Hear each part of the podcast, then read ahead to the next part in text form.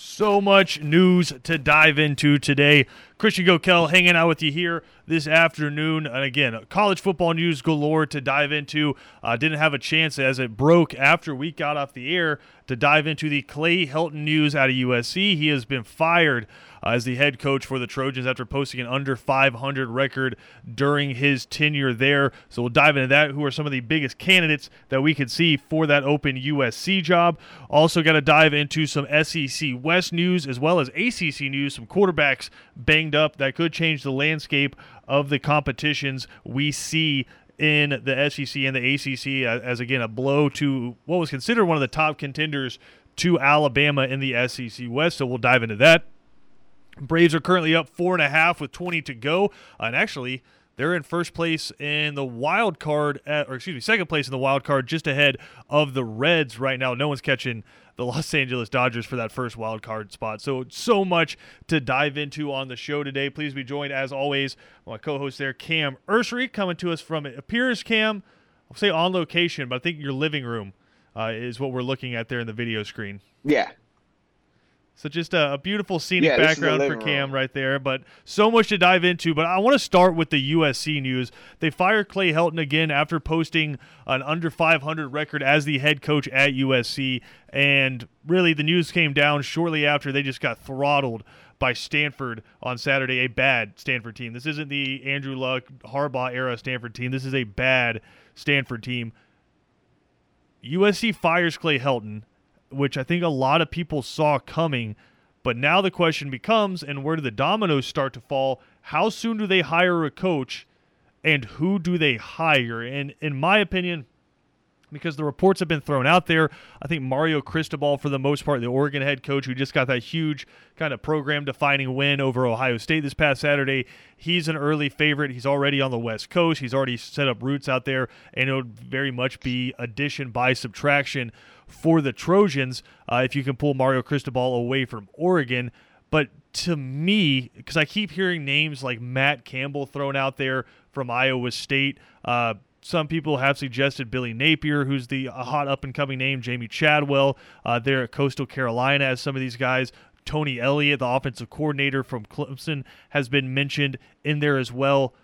To me, looking at USC and looking at what has worked for them in the past, again, the most success that they've had was with Pete Carroll as their head coach, a guy who, if you think way back, was an NFL head coach and then came to college to take over that USC program my opinion, I think USC needs a name. They need somebody that can walk into those booster meetings, that can walk into the galas out there, into the banquets, and just handle the press and the society of living in Southern California, uh, where there's a lot of money and a lot of stars. And you don't just walk in as the football coach, you walk in as a star yourself. I mean, if Pete Carroll walked into a banquet, I mean, people that's that's Pete Carroll. He had the hair, he had the flow, he had the personality. Mm-hmm. I think, and Cam, I'm curious to get your opinion on this. I think USC needs to go get somebody that has the name recognition. Obviously, football comes first, and so you need somebody that can draw it up. But I think you can't just hire somebody. USC is not one of those jobs where you hire the up and comer. USC is a job where you have to hire somebody that's going to get the benefit of the doubt because they are a star and what they've done in the past. Because you're going to need a, some time to rebuild this program, but also someone that can handle the fame and the pressure that comes or should come with being the USC head coach. I, will give you somebody great, and I think it'll happen. Um, eh, depending on how good he is this year, which I think he is. Uh, Bill O'Brien. Uh, this is a guy that's won playoff games with the Houston Texans was a, a, a win away from the AFC championship if he wasn't playing Patrick Mahomes up 24-0 and just blows it. But I mean, Bill O'Brien, he's the perfect guy for the job. I, have coached Deshaun Watson. I've coached DeAndre Hopkins, two of the best players in the NFL. coach Dan, mean, Coach who, Dan traded better. Yeah, Coach Dan traded. Okay, I, I'll give him that. But I mean, he still coached them. He was he wasn't a bad coach either. I mean, he was a horrible GM, but a really good coach. Right. Who better than well, Bill and, O'Brien? And then now he's under Nick Saban. And with the NFL side of it too, uh, he again, like you said, he was in the NFC or AFC Championship game, excuse me, and was just a few plays away, up big on Kansas City in that game from going to the Super Bowl. But to me, even more impressive than that is the reclamation job that he did with Penn State, where if people remember, he was the head coach hired after the Jerry Sandusky scandal at Penn State and with the scholarship bans and with the postseason bans, able to rebuild and really handle a situation that not many people could handle. And obviously caught a bad rap for some of the moves, i.e., the DeAndre Hopkins trade uh, in the NFL. But I, I think a guy who you've seen him already rebuild a program, and make no mistake about it, USC needs to be rebuilt they're not a good football team. I mean, they have a heck of a quarterback in Kedon Slovis, who a lot of people thought could be a first, second round pick in the NFL draft, and they're just bad right now. So it is going to be a rebuilding project. But yeah, I mean, Cam, that would be my first choice, honestly. Some people have thrown out Stoops, uh, who's doing the, the Fox college football broadcast right now. I mean, that could be interesting, but is he still overly interested in being a head coach? And does he have kind of that name equity uh, that you could use? I think Bill O'Brien certainly does. Again, former NFL head coach, former head coach at Penn State. Now he's the Alabama offensive coordinator. I think he checks off a lot of boxes just in terms of resumes, right? You have the previous head coaching experience in a Power Five in one of the, I don't know, top 20 programs in college football. Then you go to the NFL as a head coach, so you have the name recognition there, and then of course you get the Alabama car wash, where you, you go through, get under Nick Saban, and you can just tell everybody, hey man, in these six months that I've been there, I've just I've learned so much about football and so much about coaching uh, from the guy who's the best to ever do it.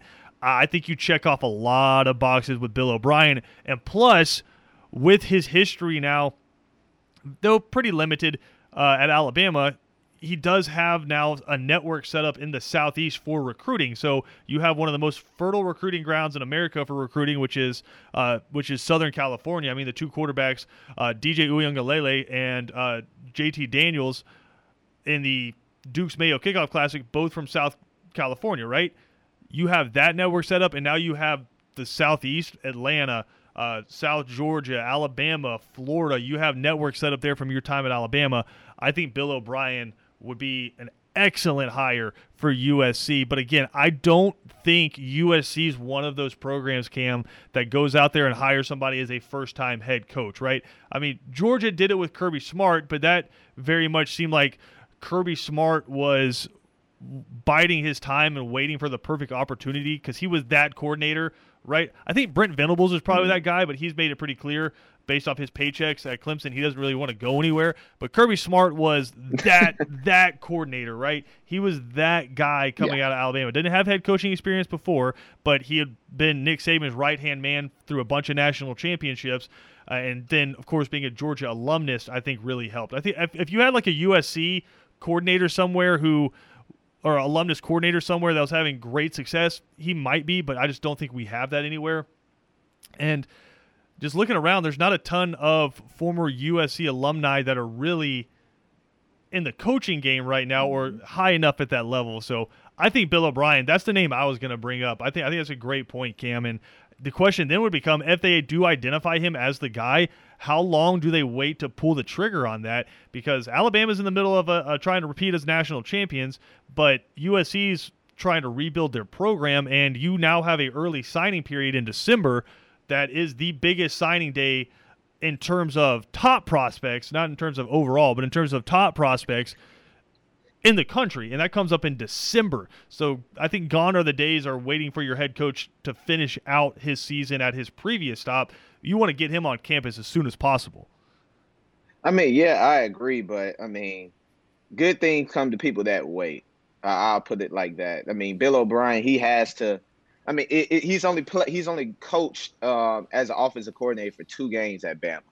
Uh, we saw Sarkisian kind of do the same thing last year, where he coached the full season. Now he's at Texas. Great for him. But that didn't um, really. But, but, that didn't happen this early. I think last year, if they yeah. fired Tom Herman after two games, Sark's probably mm-hmm. out of there earlier. True. Because right now you you be... don't have anybody really hitting the recruits right now, right? Like I've seen a bunch of articles about like who can we like which players can we go steal from USC's recruiting class? You need to put a stopgap on that as soon as possible.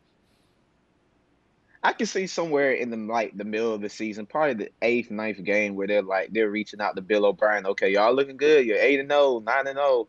I mean, you know, they're not gonna miss a beat if you're gone. Come on and we need to bring you on in so we get this early recruiting process going. And it still is USC. And if you're Bill O'Brien, I know you're at Alabama with Nick Saban, with your OC. You go to USC, that's a top 20 program, and you're a head coach. I mean, it has a lot of tradition back there. and again, especially it's, dated from the early 2000s. It's Southern California. I mean, they it's uh, yeah. they have Heisman winners from their past.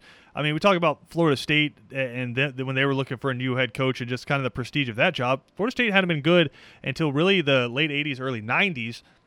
Mm-hmm. USC's been good forever. They're a national power. They're they're a blue blood. I just think it's gonna be interesting. I do think that will be a determining factor in who ends up getting that job. If Mario Cristobal is even with somebody else and he says, Hey, listen, I'm in the middle of a conference championship run competing for a college football playoff spot. You guys are going to have to wait until potentially after January 1st for me to go to work. And how awkward that would be with if you have the reports out there that, hey, Mario Cristobal is taking the USC job, but he's still coaching Oregon that that I think could be a determining factor between him and say if it is Bill O'Brien, right? Bill O'Brien, I think that's a mm-hmm. little bit cleaner if it's an offensive coordinator leaving from Alabama. Then who takes over for Alabama as their offensive coordinator? Who knows? But I mean, I think Nick Saban's gotten used to the fact that if he hires an offensive coordinator, it's on like a one to two year rental because if yeah. that guy has any for- form of success, he's going to get a head coaching offer. I have heard Lane Kiffin uh, thrown out there a lot as well for the USC job. I, I don't think USC would be dumb for offering him the job. I think Lane Kiffin would tell him to kiss his rear because if you remember, they fired him on the tarmac yeah. of an airport. They said mm-hmm. you're not coming home.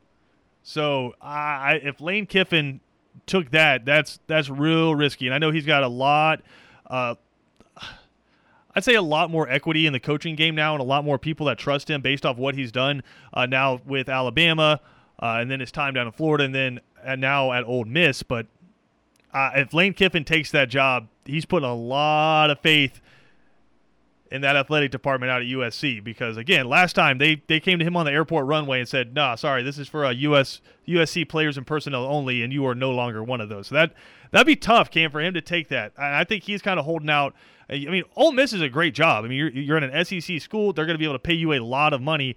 But I think Lane Kiffin may now be holding out for an even bigger job than that, and I, I just don't think, based off their past, USC is that. Yeah, I, I, hope he holds out. But I mean, Ole Miss is the second best team in the West, in my opinion. He has something nice there. So build there until something else comes better or make it a powerhouse. But I mean, they're the second best team in the West. I, I'm sticking to that. I think they're better than everybody except Bama. Oh, we'll dive into that later this week. I know Arkansas and Auburn uh, would like to have a word with you, but Texas A&M, some news coming yeah. out of College Station, also Boston College, some news there, and then we'll dive back into the Arkansas storming the field because now a lot of people were looking at Georgia's schedule and saying, "Hey, it looks pretty easy until you get to Auburn." Well. Got a little pig sooie before then. So we'll dive into all that coming up here on second down. Also, some Braves talk to dive into as well. All that coming up on ESPN Radio. Second Down on ESPN Radio is presented to you by the Uniform Source. Christian Gokel alongside Cam Urshery here. Got so much more to dive into, some more college football news uh, to get into here as well as we were just wrapping up the conversation there about Clay Helton. And again, finishes his tenure at USC under 500. Honestly, haven't really seen a ton of USC talent heading to the NFL or what we're used to seeing from USC. They'll still put out a wide receiver every couple of years, an offensive lineman, and maybe a DB, but we haven't seen the days where they're putting two or three DBs, a couple of wide receivers, two or three offensive linemen in the NFL seemingly every year. Uh, so looking forward, and I think this is going to be a really interesting watch because all of a sudden I think you could start seeing a lot of dominoes starting to fall across college football if they move on their head coach early, i.e., if say they do go after a Matt Campbell from Iowa State – then all of a sudden are a bunch of SEC teams looking around at their coordinators saying, uh oh, here we go. Because if you remember, Georgia fans, Dan Lanning this past offseason was hot and heavy with two different jobs defensive coordinator for Steve Sarkisian at Texas, and then the Kansas head coaching opening uh, they, they came after Dan Lanning hard until he ultimately decided to stay at Georgia. So uh, I do think we should start seeing some dominoes fall across college football. Uh, Cam, I'm going to throw one more name at you and see how crazy you think this is. Steve Sarkisian, head football coach at Texas. D- does he do one and done at Texas and head out to USC, get back to his West Coast roots? No way. No, uh, no way. I, I, I hope not. I, I think Texas is a better program than USC right now. So no way. I mean, if you want to talk about I less pressure, though, I mean Texas, you got to win.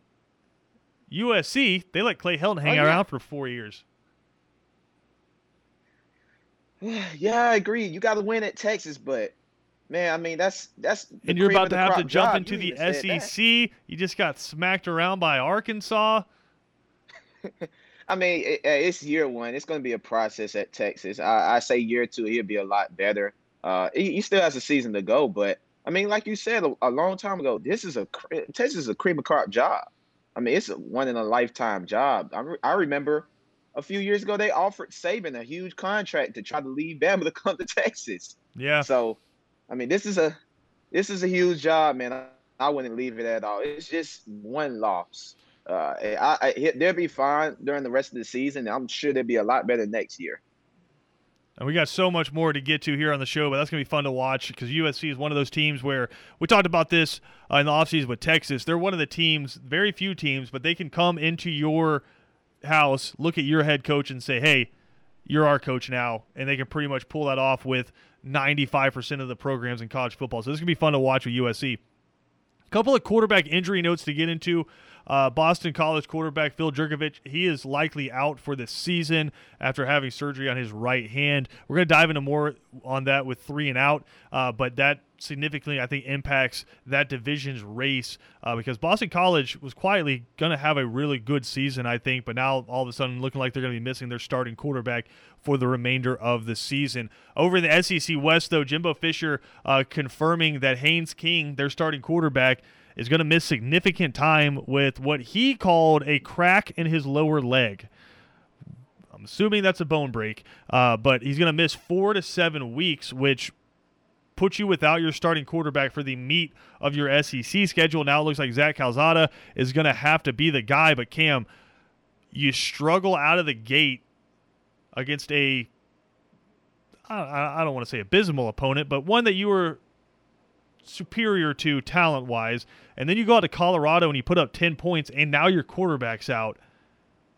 Uh, are you all of a sudden worried about Texas A&M? Because I'm starting to think they might not be the, the second contender or third contender. They might be all the way down to fifth to me in the SEC West.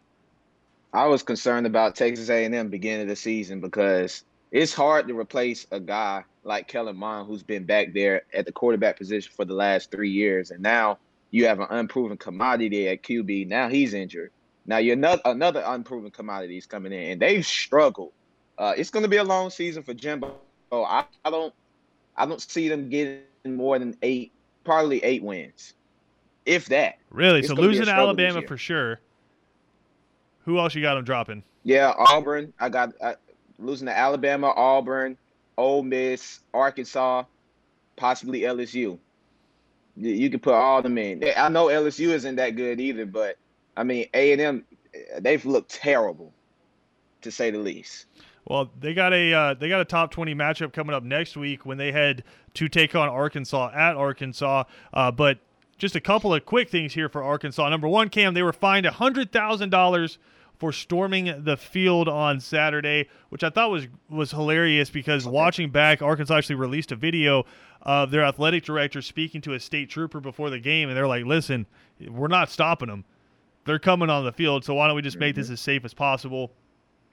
Don't try to stop them. Just make sure all the exits are open so we can calmly get them out after they've had their fun on the field. But I, I'm not a huge fan of the fines for storming the field. I mean, we spoke yesterday on three and out about the criteria for storming the field, like what what should your team have to accomplish and like what should the circumstances be I think getting your first non-conference top 15 win since 1979 I think that's a field stormer against one of your biggest rivals. You got to storm the field on that. Do I think you need to be like Clemson, where you come down on the field every single game? Probably not.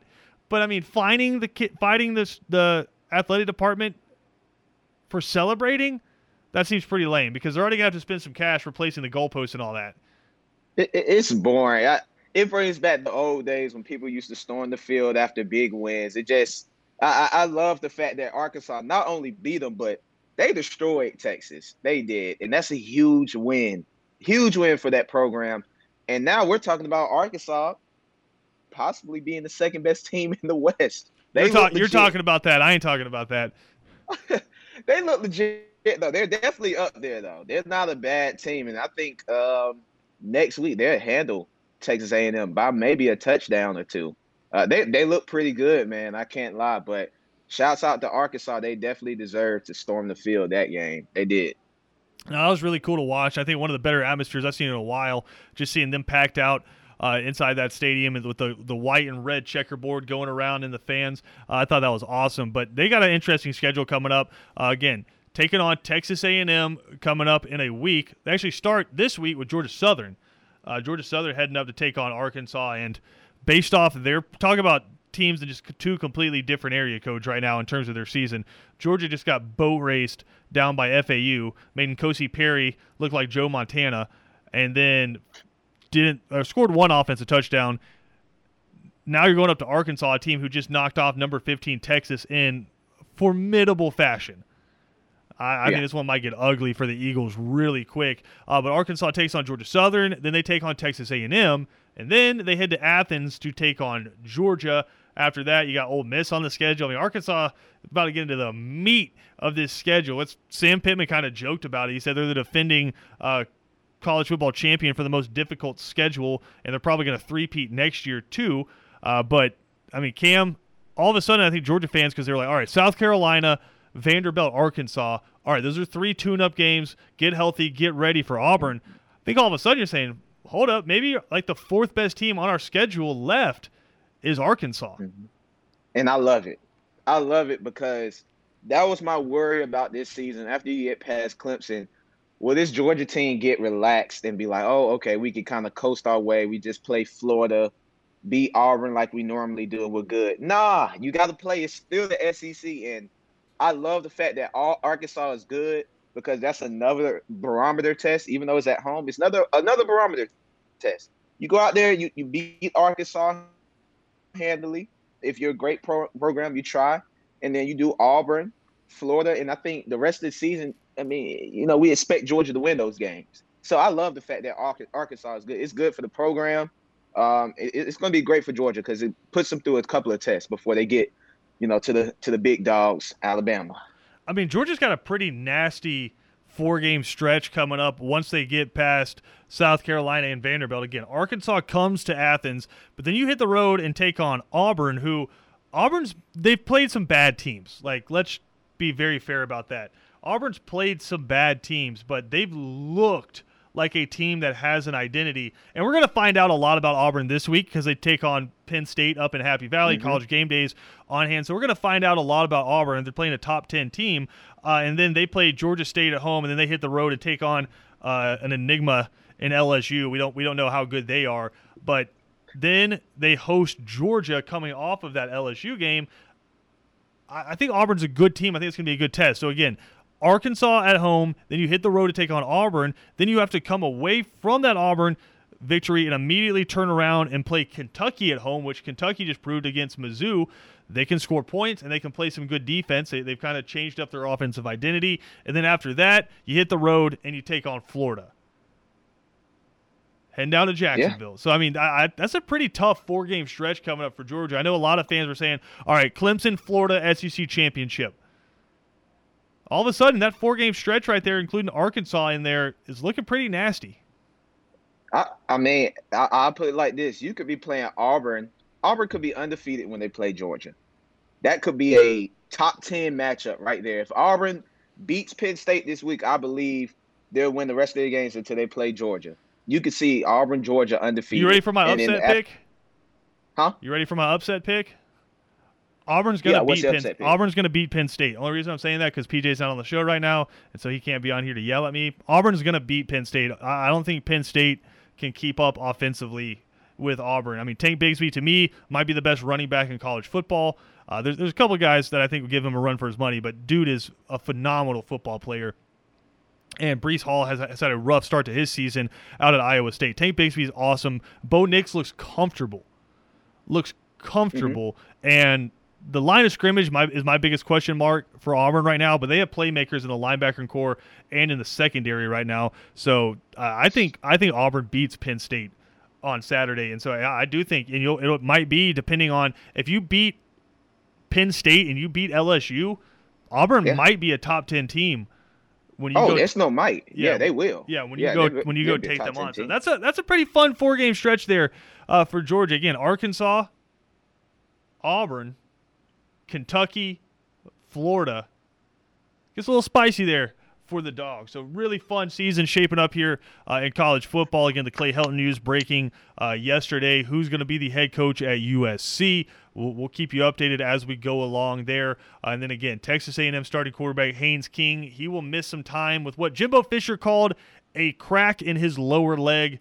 Uh, going to be out probably four to seven weeks, according to sources. So just uh, some news breaking there in the SEC. We'll try to keep you updated on that situation as well. We got more to come here, though. Uh, diving into the Falcons and then again the Braves right now with a significant lead with just 20 games to go and looking like the Braves might be headed back to the playoffs. I'll knock on wood here. You guys knock on wood wherever you are but it looks like the Braves headed back to the playoffs. We'll dive into all of that as well coming up here on ESPN Radio.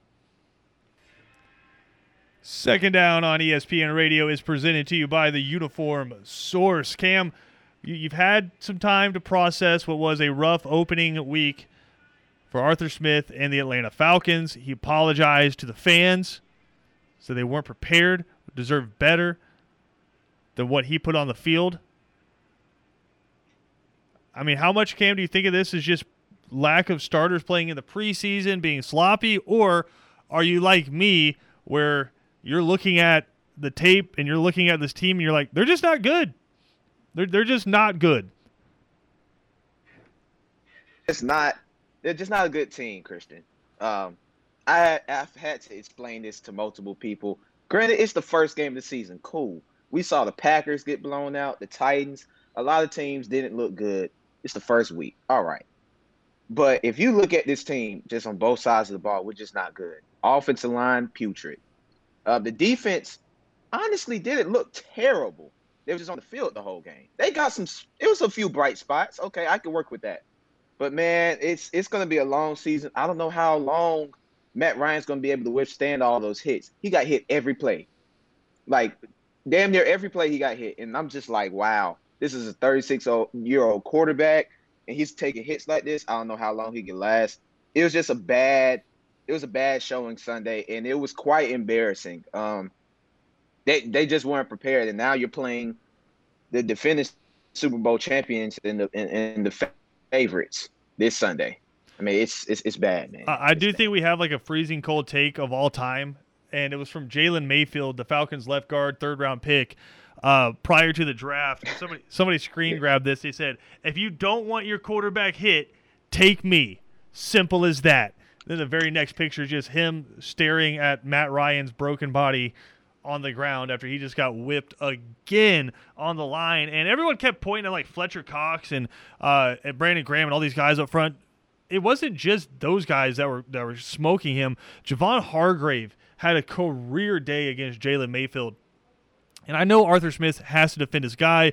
He has to defend the pick and he came out and he's like, "Listen, we thought he had a pretty good game. He was he was uh, going up there and just stonewalling some guys uh, half the time. And yeah, he had some rough plays, but you know he's a growing guy. First start at that position in his career uh, in the NFL, so it's going to be rough. And then they ask him, "Well, are you thinking about rotating at left guard?" He's like, oh, "I mean, all options are on the table, so yeah, there's a possibility." So it's like defends him, defends him, defends him, and then he's like, "I mean, there's a really good chance he's not even starting."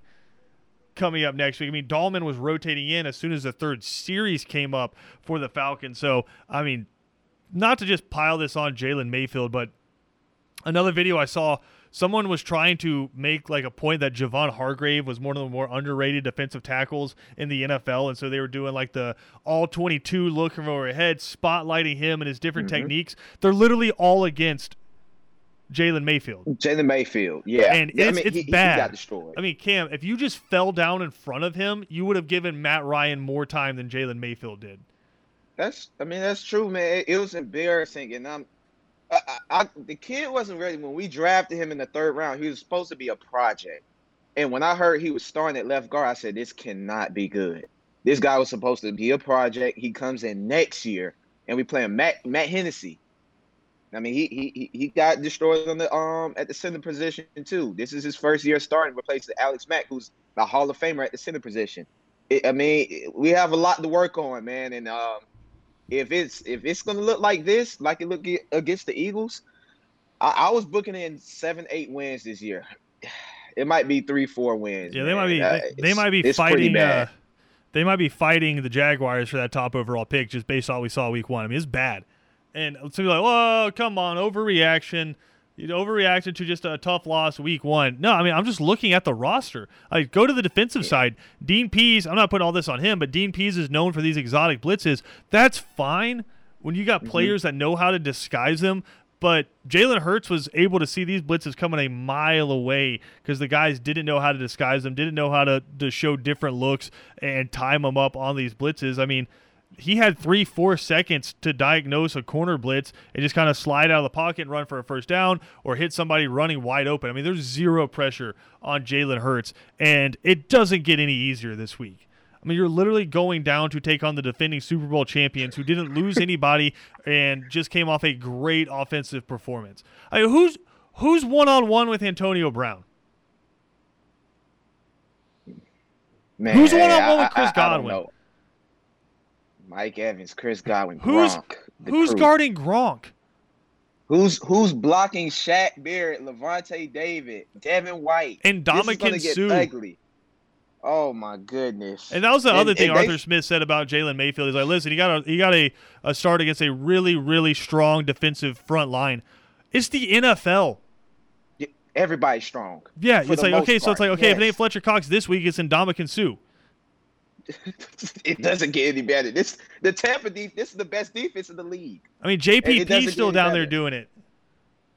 Oh Lord. Oh, okay. Can we can we come to what does Matt Ryan's life insurance look like? Because this I, is, I hope it's high because this is about to get ugly. But yeah, because this is Florida State offensive I've, line I've level. Arguments, yeah, this is Florida State offensive line level bad this. right now for the Falcons. It's it's not looking good, and I just I don't know how it gets better, Cam, because it's not like you have injured guys who you're waiting to get back. This is it. Yeah, I mean, yeah, this is it. it, it people are blaming Arthur Smith. It's not his fault. It's it's what he inherited. So it, everybody's saying, you know, get rid of Arthur Smith, and I've been hearing people he can't coach. For one, it was his first game. Two, he inherited a bad team.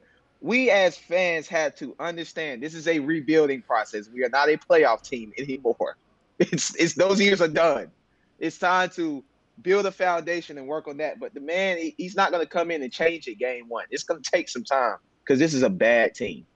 Every time I start to feel like a glimmer of like maybe if Matt Ryan and Calvin and Kyle Pitts start showing, I remember Cordarrelle Patterson is your number two running back. It might be your number one running back. yeah, he might be your number one. That's bad. Oh my goodness. Cordarrelle Patterson. Yeah, it's bad. And he's not. And, he's all not due respect to him, but yeah, I mean, great kick returner, and hell, he, he's your leading rusher right now. He had 51 yards on Sunday, lining up an yeah, I formation and played running back. The first half, rough for the Atlanta Falcons right now, and again, defensively, Zero pass rush. I mean, Grady Jarrett was able to get a little bit of push, but for the most part, he's getting double teamed. Everyone else just got stonewalled. I guess a pretty good Philly offensive line, but still, yeah. like just absolutely zero pressure and made Jalen Hurts look really good. I think Jalen Hurts is going to be good, but y'all made him look real good. Tough start for the Falcons. Uh, but Cam, I do have a question for you. Right now, he did have three interceptions, but Trevor Lawrence has three touchdowns. That's three more than Matt Ryan. Does he finish the season with more touchdown tosses than Matt Ryan? No. I, I, I, only reason why I say no, he just played Houston, and Houston is. I mean, they're kind of on par with Jacksonville. J- Houston's not good either. So no, Trevor Lawrence is going to struggle. He's going to struggle a little bit. I saw that Sunday. He, well, he struggled on Sunday. He threw three picks, I'm, but he also threw three touchdowns. Yeah, but he had what one touchdown to two or three picks before he threw them other couple of touchdowns. I think Matt Ryan they'll score some points. I don't think game one will be what the season will be indicative of. But Matt Ryan has scored some points. It's still Matty Ice and the crew. So again, it doesn't get any points. easier. You head down to Tampa Bay. That's a 4:35 kickoff too, so you'll be one of the primetime games in the middle of the afternoon. You can't just hide that one o'clock slot and get smoked. You're gonna have like a quarter of the country watching you get decimated by Tom Brady. So we do have that coming up uh, this weekend to look forward to. So maybe maybe Falcons put up a little bit more fight in week two. Just maybe this is their this was their preseason game where they had to work out the Kings because we didn't see any of our starters play in the preseason. Hey, this is the preseason game and see them work out some Kings. I, who knows? We'll find out coming up on Sunday. We got more to come here on Second Down. We'll come back after this. Second Down on ESPN Radio is presented to you by the Uniform Source. Christian Gokel alongside Cam Ursery here. Got a big show coming up next on 3 and Out. We'll catch up with Jake Roos from dogshq.com. Get the latest from the injury reports there. Uh, could we see JT Daniels coming up this week against South Carolina, or is it the mailman again in Athens? We'll have to wait and hear from Kirby Smart on that. But Cam, uh, some other injury updates. Doesn't look like Georgia will be getting Tykee Smith or Darnell Washington back for this week, but he did say that they are progressing into the next stages of their injury, which means the boots are off. They're out there running around a little bit, getting back healthy, and I think that's what's really fascinating about this season for Georgia is we know they're good. You're two and zero oh. You've outscored opposing offenses with your defense, just your defense, 14 to 3 so far this season. You've already beaten a top 3 team looking pretty good on offense, I'd say against UAB, a defending conference champion from last year. So it's been a really good start for Georgia, and they're still missing a ton of guys. You haven't had Tykee Smith yet, and he was supposed to be an All American transfer coming in uh, and playing that same position Latavious Brini playing right now. Uh, you haven't had a bunch of your wide receivers. Uh, reports are Dominick Blaylock. Uh, could be back as early as this week, which would be really cool to see him come back. Uh, but you're also missing still Arik Gilbert, and you don't know if you're going to have him back, period. You've been missing Darnell Washington. But in his absence, you've seen some guys step up. I thought I think Brock Bowers has been awesome. Uh, I'm really looking forward to watching him for the next three years in Athens Cam because he he looks like a different kind of playmaker than we've seen Georgia have at tight end. Really.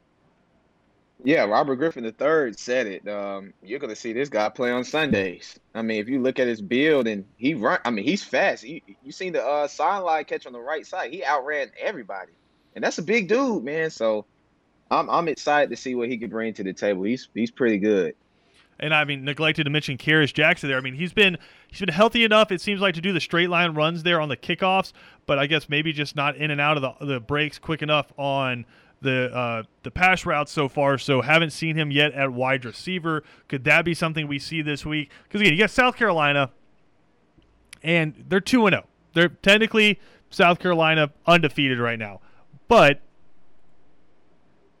they've played some pretty bad teams to be fair. FCS opponent, and then you go and you have to kick a game winning field goal as time expires to beat East Carolina. So we don't really know how good the Gamecocks are. I think this one should be a. If it tells you anything, Cam, Georgia was a 24 point favorite over UAB.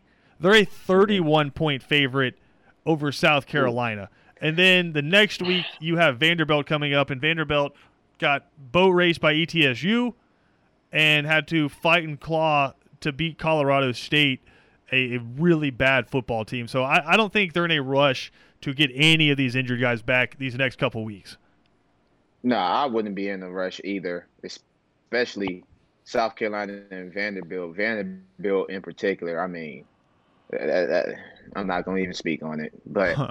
Yeah, yeah, I wouldn't be in a rush. Bring these guys back slowly, man. So everybody can be healthy when that Auburn game comes up, because that's in Jordan-Hare. That's hey, don't be game. skipping over Arkansas. Oh yeah, I forgot about Arkansas. That'll be a top twenty-five game, man. Y'all respect. Well, I, that's my bad. Razorbacks, y'all deserve y'all respect. Y'all are a good team. You're a top twenty-five team. We have to bring our A game when we play y'all.